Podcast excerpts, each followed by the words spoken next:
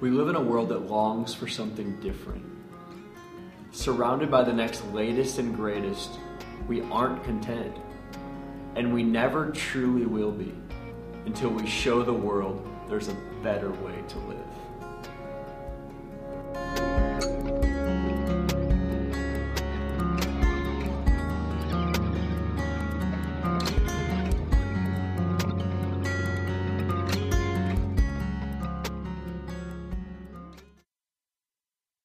Pray with me, real quick.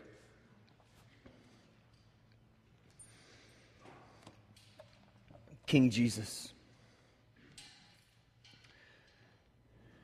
you reign. This moment of this day, you are on the throne. And you are not surprised by anything.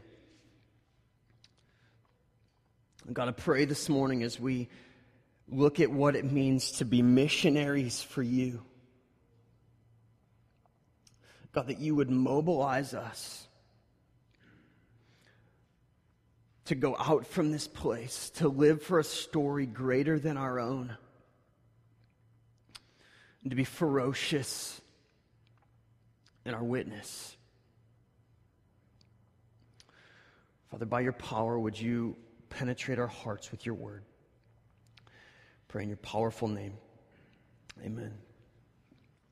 Well, uh, we're still here. I always joked with people about the backwards rapture.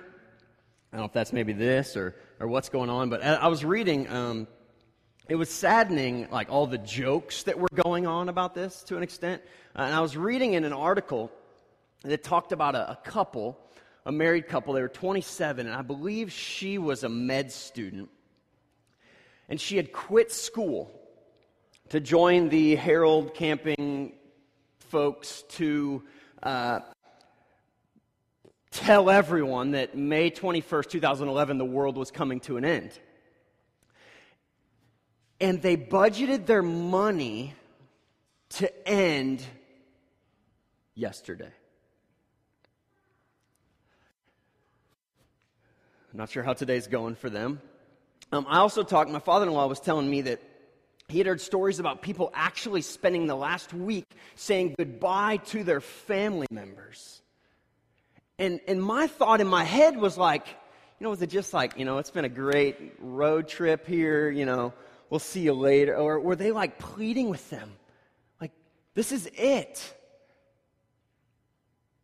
Because this week I got a call. Monday, Monday morning, it's our family day. And I get a call from the school that I taught at for five years. And they said, so and so's father died. Can you come up here and hang out with the students?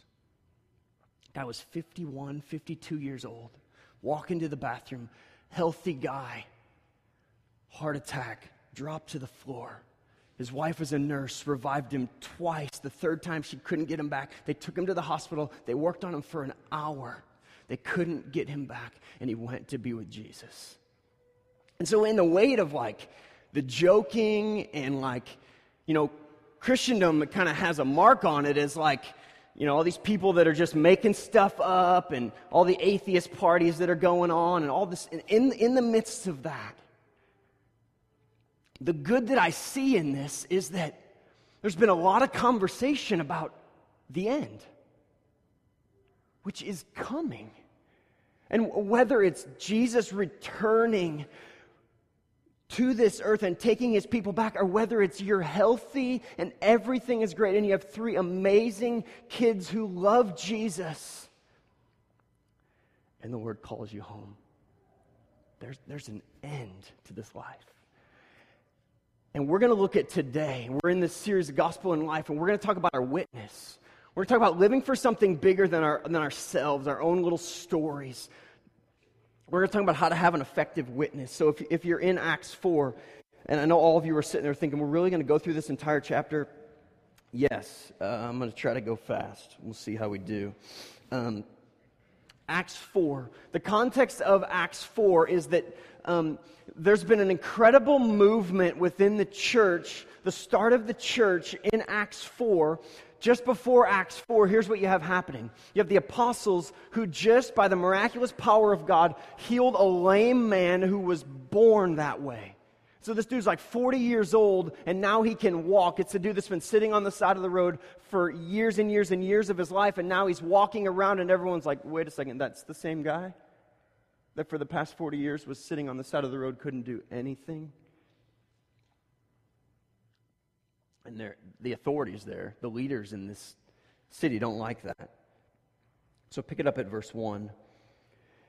And they were speaking to the people, and the priests and the captain of the temple and the Sadducees came upon them, greatly annoyed because they were teaching the people and proclaiming in Jesus the resurrection of the dead. And they arrested them and put them in custody until the next day, for it was already evening. But many of those who heard the word believed, and the number of the men came to about 5,000. Okay, so this, let me just give you some numbers real quick, okay? Right here in this passage, they say 5,000 men, which also oftentimes also included the family as well. 5,000 came to the faith. If we go back to chapter 2, verse 41, it says 3,000 plus came to the faith. At the end of chapter 2, it says that day by day, people were coming to the faith. And in chapter 5, verse 14, and we could go on, the entire book does this. It says that more were being added than ever before. And I stand in this moment this day and I'm like, let it be, God. I want to see that happen. So there's, there's been this massive movement. And here's what I want to do I want to give you seven things we're going to talk about how to have an effective witness. And I want to give you seven things that I think we see directly in this, in this text. And the first one is the context for your witness community. Rick taught on community last week, but this passage is sandwiched in between the end of chapter 2 and the end of chapter 4. Go to chapter 2, verse 42. Listen to the community that's described, and they devoted themselves to the apostles' teaching and fellowship and the breaking of bread and the prayers. And awe came upon every soul, and many wonders and signs were being done through the apostles, and all who believed were together, and they had all things in common, and they were selling their possessions and belongings and distributing the proceeds to all as any had need. And day by day, attending in the temple together and breaking bread in their homes, they received their food with glad and generous hearts praising God and having favor with all the people, and the Lord added to their number day by day those who were being saved. In the context of a gospel centered, life on life, loving community, God was using that community to add to their number day by day those who were being saved. Now go to chapter 4, verse 32. Now, the full number of those who believed were of one heart and soul. Here, let me, let me interject this. We're going to see, my last point has to do with the, power, the point of prayer in our witness. We're going to see that prayer is what actually brought these believers together. So the one heart and soul reality that they possessed was a result of their praying together. And no one said that anything that belonged to them was his own but they had everything in common. So this wasn't like they liked the same sports, they liked the same movies, they liked the same conversation. It means everything they had was like, growing up, did you have common ground? And that's the ground that like everyone came to, everyone played. Like their life was open. My stuff, it's, it's your stuff. Your stuff is my stuff. That's what it means. They had everything in common. It's community. And with great power, the apostles were giving their testimony to the resurrection of the Lord Jesus, and great grace was upon them all. There was not a needy person among them. Okay, think about this for a second. All over Scripture, we see God calling us into community. We see that God saves us not to be an individual that loves Jesus, but He saves us into the context of a community of believers. He saves us into the context of the church. Uh, I love this quote. Uh, Lesslie Newbigin, British theologian. The gospel does not become public truth for a society by being propagated as a theory or as a worldview, and certainly not as a religion. It can become public truth only insofar as it is embodied in a society, the church, which is both abiding in Christ and engaging in the life of the world. Okay, think about this for a second. Why? Here's why. People don't want a theory. They don't want some, you know, high in the sky deal that sounds great and sounds peachy. They want something that's going to hit hit home with everyday life. They want something that's going to meet them where they're at, which is the brilliance of the gospel because the gospel beckons people to come into the very thing that our souls long for and were created for relationship, community.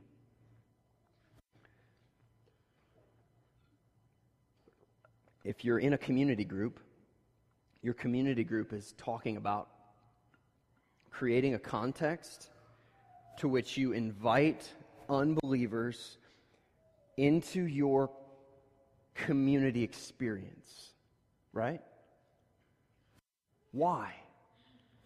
So that people begin to see the community that, that, that we have, the, the love that we seek to have for one another, that we're working to love each other more fully in. It's what Christ calls us to. The church in Acts embodied this community. They, I mean, you read the book of Acts and you see a community on mission that's led by these 12 guys that were empowered by Jesus to be the hands and feet of Jesus and teach the people of God to be the hands and feet of Jesus. But let me let's think about this for a second. What enables us to speak the gospel? Have you been in situations where you've tried to speak the gospel and it's just kind of gone bad and you're like intimidated by it and it's just kind of not one of those things that you really want to do? Um, you've probably heard uh, the phrase, preach the gospel and if necessary, use words. I used to think that was a great phrase. Um, but the, tr- the truth is that it's always necessary to use words, especially in today's culture.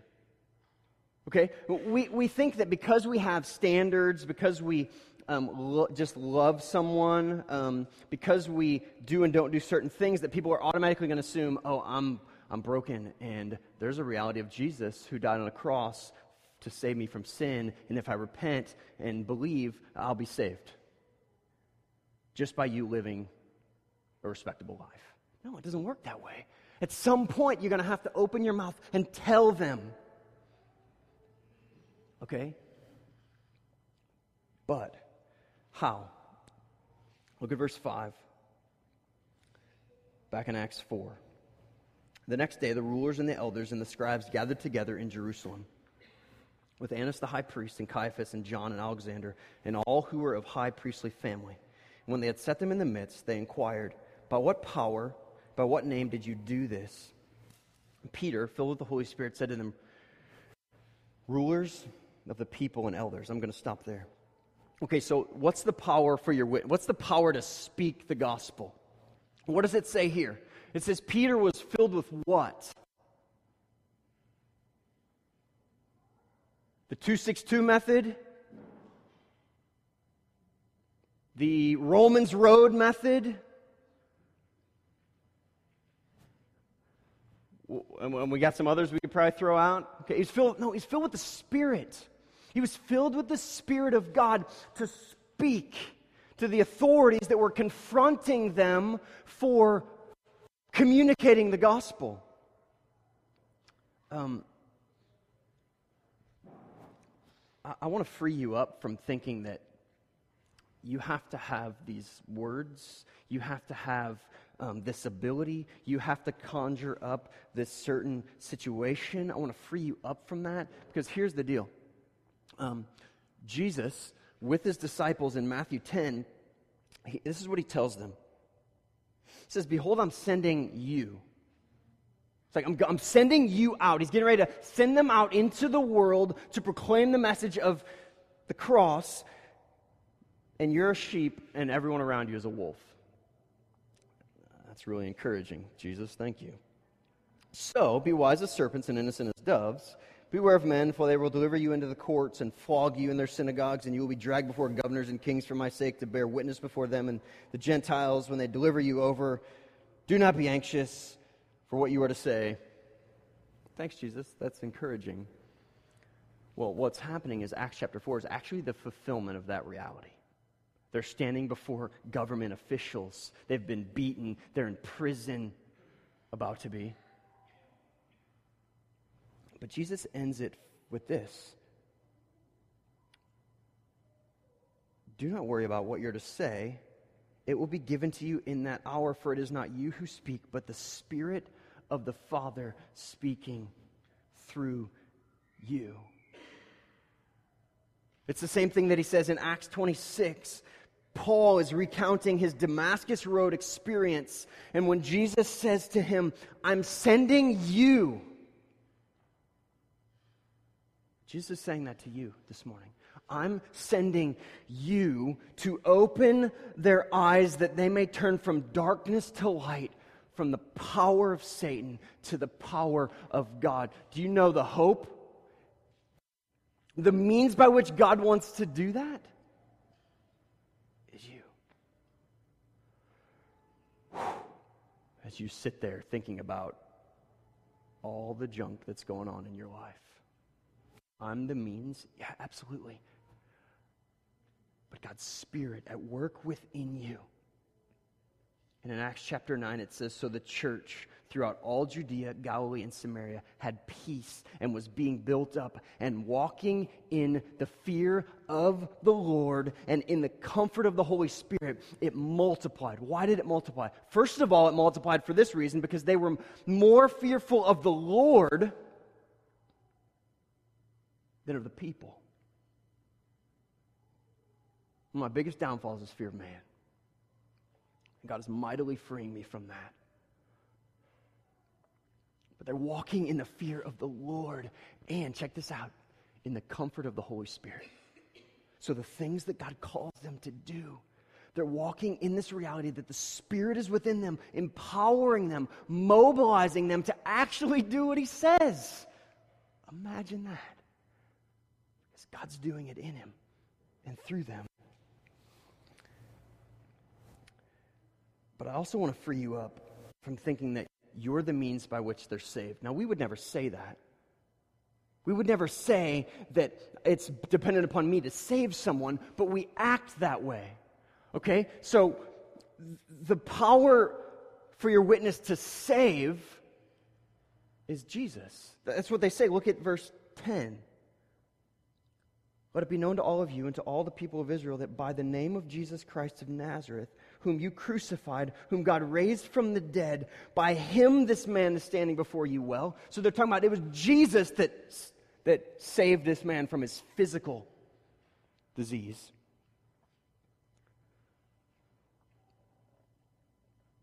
By him, this man is standing before you well. This Jesus is the stone that was rejected by you, the builders, which has become the cornerstone. And there is salvation in no one else, for there is no other name um, under heaven given among men whereby we must be saved. Now, here's the problem we've dumbed down the gospel to be so man centered. Now, we would say it's God centered, but we live as if it's dependent upon us. We live as if it's dependent upon our ability to manufacture specific words in order to conjure up the end result that we really want, rather than it really being a move of God and it really being a move of the Spirit by which Jesus does the work. I love Paul, the Apostle Paul. I find that very similar to him in some ways 1 Corinthians chapter 2. Listen to what he says. This is so freeing. And I, when I came to you, brothers, I did not come proclaiming to you the testimony of God with lofty speech or wisdom. For I decided to know nothing among you except Jesus Christ and Him crucified. So he wanted the gospel to penetrate his own heart. And I was with you in weakness and in fear and in much trembling. Have you been there? Have you lived in that reality? You ever been before someone and you felt like God was probing your heart to proclaim the gospel to them and, and there was weakness and fear and trembling and you're like, can they see that everything within me is shaking? Paul's like, I've been there.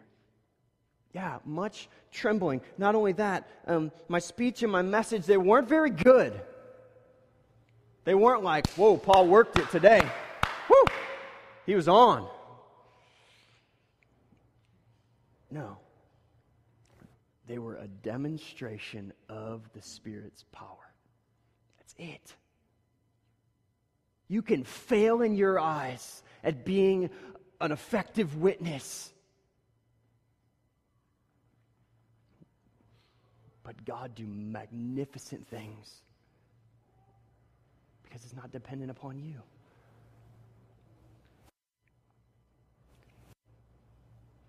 That your faith may not rest in the wisdom of men, but in the power of God. We're too reliant upon our own wisdom, our own abilities. God's got to save them. I don't care how good you are. I don't care how great of a theology you have. I don't care how much school you've been to. I don't care how many degrees you have. I don't care how many degrees you don't have. I don't care how many degrees you wish you had. I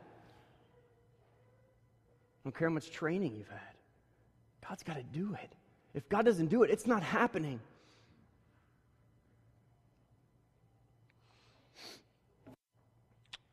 So, what about our credibility? Look at verse 13. Now, when they saw the boldness of Peter and John and perceived that they were uneducated, common men, they were astonished and they recognized they had been with Jesus. Jesus, like, oozed out of them. Like, they lived in such a way that Jesus just kind of oozed out of them. Why?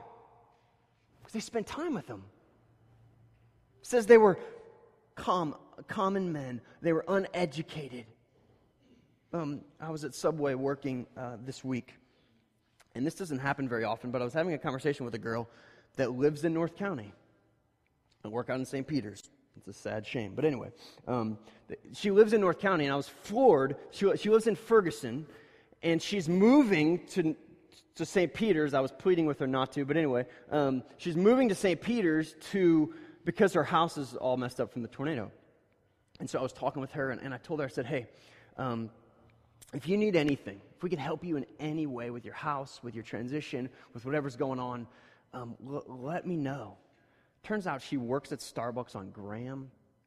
Um, I've probably seen her before and hope to go back and have conversation with her.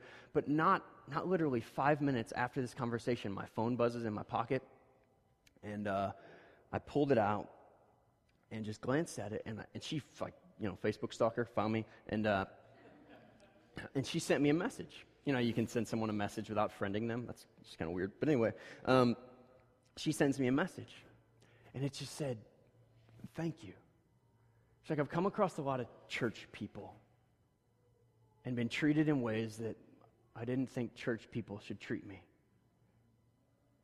And you're one of the first that showed you cared. And like that's all, all it said. And probably what she's describing are people that, that their credibility was based on their religious, their standing, their right standing before God in their own eyes, rather than their credibility being simply the gospel and an encounter with a holy God. The, these people, the apostles, they'd been with Jesus. Um, me and a bunch of people were in Mexico for uh, several days, a week and a half ago or so. And I found that the more I was there, I started talking with like this Mexican accent. um, and I'd even like, I was sharing some stories with, uh, we were like laying on the beach and I was telling a story. And at the end of the story, I had to say, yeah, that's how it went, but probably not with that Mexican accent. Like, um, that's what happens when you spend time with Jesus. Like, I would, I would just automatically begin, not talking like a Mexican, but anyway, um, I would automatically, I would automatically begin talking with this accent that I'm not going to try to do now. But anyway, why? Because I'd been around Mexicans. They'd been with Jesus. It flowed out of their life. It's where their credibility was. The fifth thing is the promise in your witness.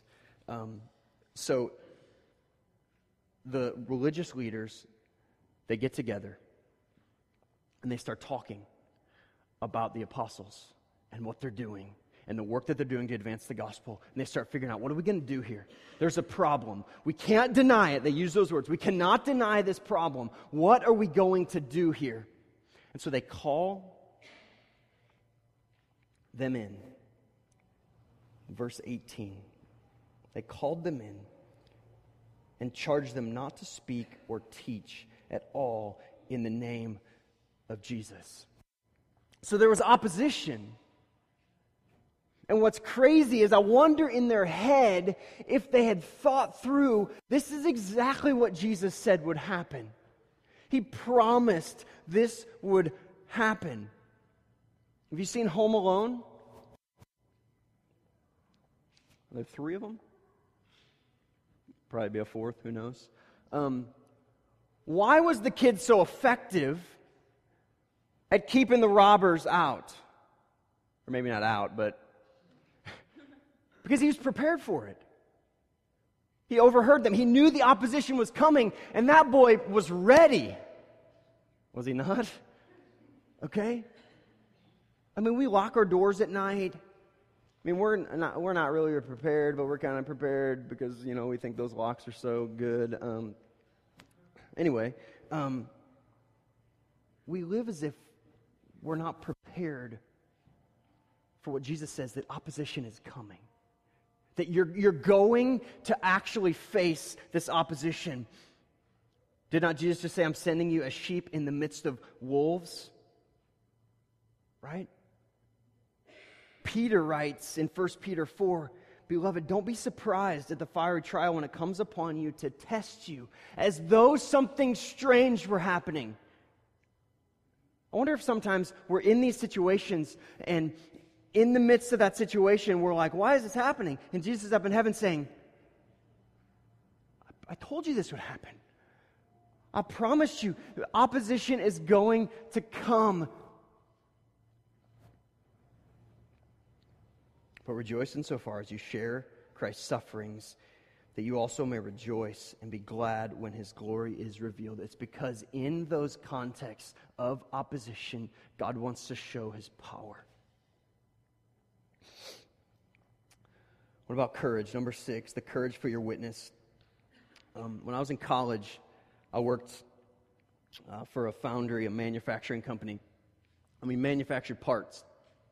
So what would happen is um, we'd have these, uh, these iron plates that would be heated to several hundred degrees that would clamp together. We'd shoot sand into them. The sand would form a mold. We'd, it would harden on the outside. We'd dump the sand on the inside. We'd refill it with a finer, less expensive sand. And then that mold would dry. We'd make stacks of them. We'd clamp them together. We'd lay them down. We'd pour aluminum into this that, that, that would then form a part Okay? And that part would then go to the bandsaw, and we'd cut off the extra metal. Then from the bandsaw, it'd go to the grinding machine, and we'd grind off and we'd, we'd polish it up so that it would um, then be finished.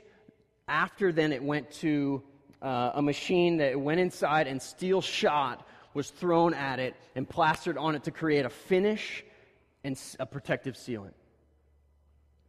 We manufactured parts. It took work. It was hot. We were in a warehouse. You ever, you ever feel this way in, in trying to be a witness for Christ? Like it's manufactured? Like you have to go through all these steps in order that it's just so unnatural. But here's the thing look at verse 19. Peter and John answered them. Whether it is right in the sight of God to listen to you rather than to God, you must judge. For we cannot but speak of what we have seen and heard. This wasn't manufactured. The way they lived their life was not manufactured. The way they lived their life was an experience. They'd been with Jesus. It wasn't a belief only. They saw and they heard. And that affected the way that they lived their life. I went ziplining in Mexico. And since I've been back, I've been telling people about that experience. I've been a commercial for those companies. because it was an incredible experience. But we don't like to do that with Jesus. We don't want to be that guy. Because this is not cool, right?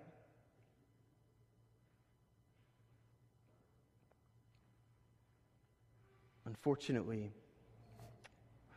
we need to redefine cool. Because they had an experience, they'd seen it, they'd experienced Jesus, and it's the most thrilling thing that happens. And when you spend time with Jesus, what happens is obedience is the overflow, the outpour of your joy in Him, rather than it just being something that's manufactured. I got to do this. Now, at times that's that happens. Look at verse 23. They then are released. They went to their friends and reported what the chief priests and the elders had said to them. And when they heard it, they lifted their voices together to God. So let's talk about prayer. Um, if you lack confidence to be who God's called you to be, um, I want to give you some hope here. Um, listen to how they pray.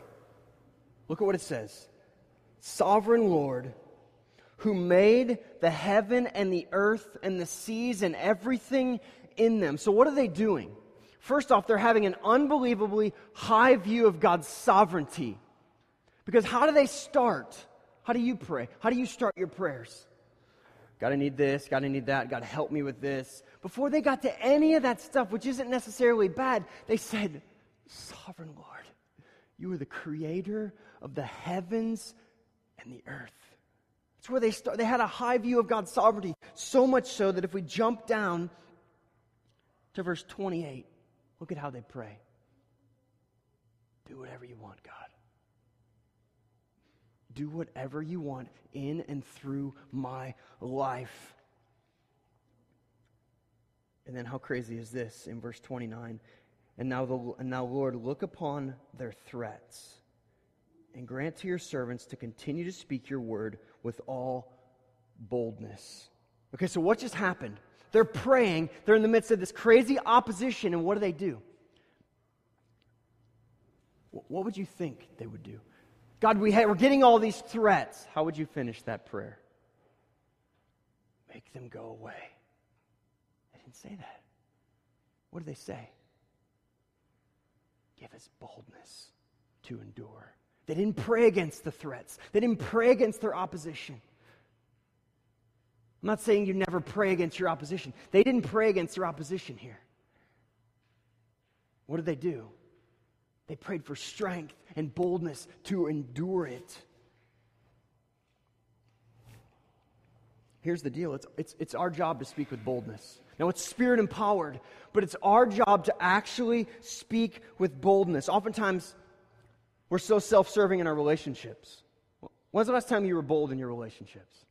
When's the last time you sought somebody out that you knew could give no return to you? That you knew needed to see Jesus, that you knew needed to experience the community that you experienced? When's the last time you were bold in your relationships? Because it's not comfortable, it's in opposition to your flesh. But then their prayer continued stretch out your hand to heal them. God does the healing, God does the saving.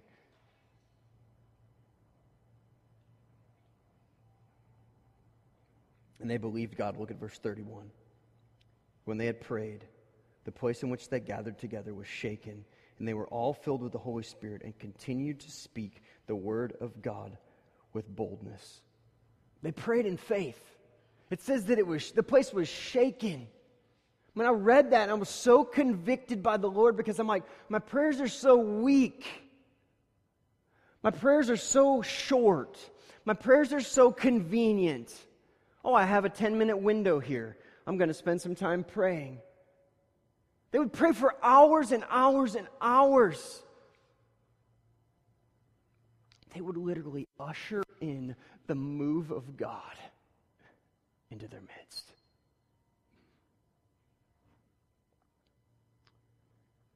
God, help us to not be so man centered in our prayers.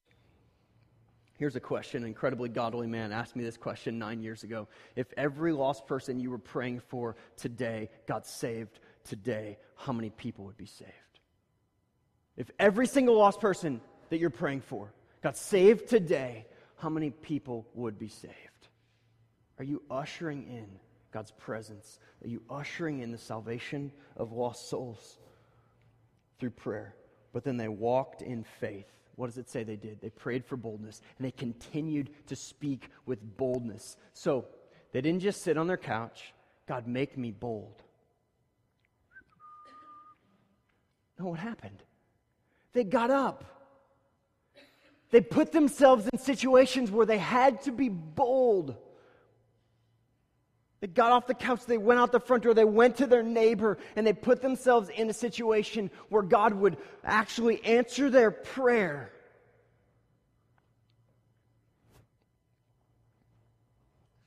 They lived it out.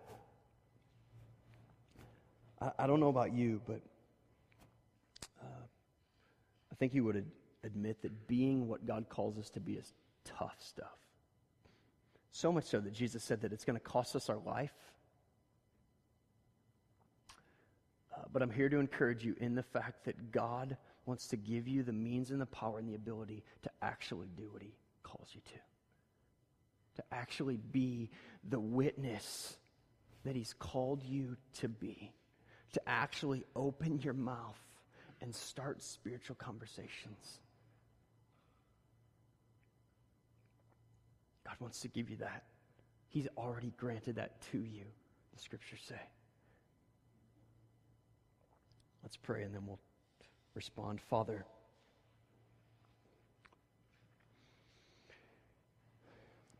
we need your help. Now, what a calling that you have called us to this, that you've called us to be witnesses for your name, that you've called us to live in this world in such a way that we would live out the gospel in our community, in our Christian community, and out from that into our workplaces, into our families, to our kids, to our kids' friends, to our schools, to everything, to every place. God, would you show us how this looks in our everyday lives? Would you show us how to love your gospel. We love you in Christ's name. Amen.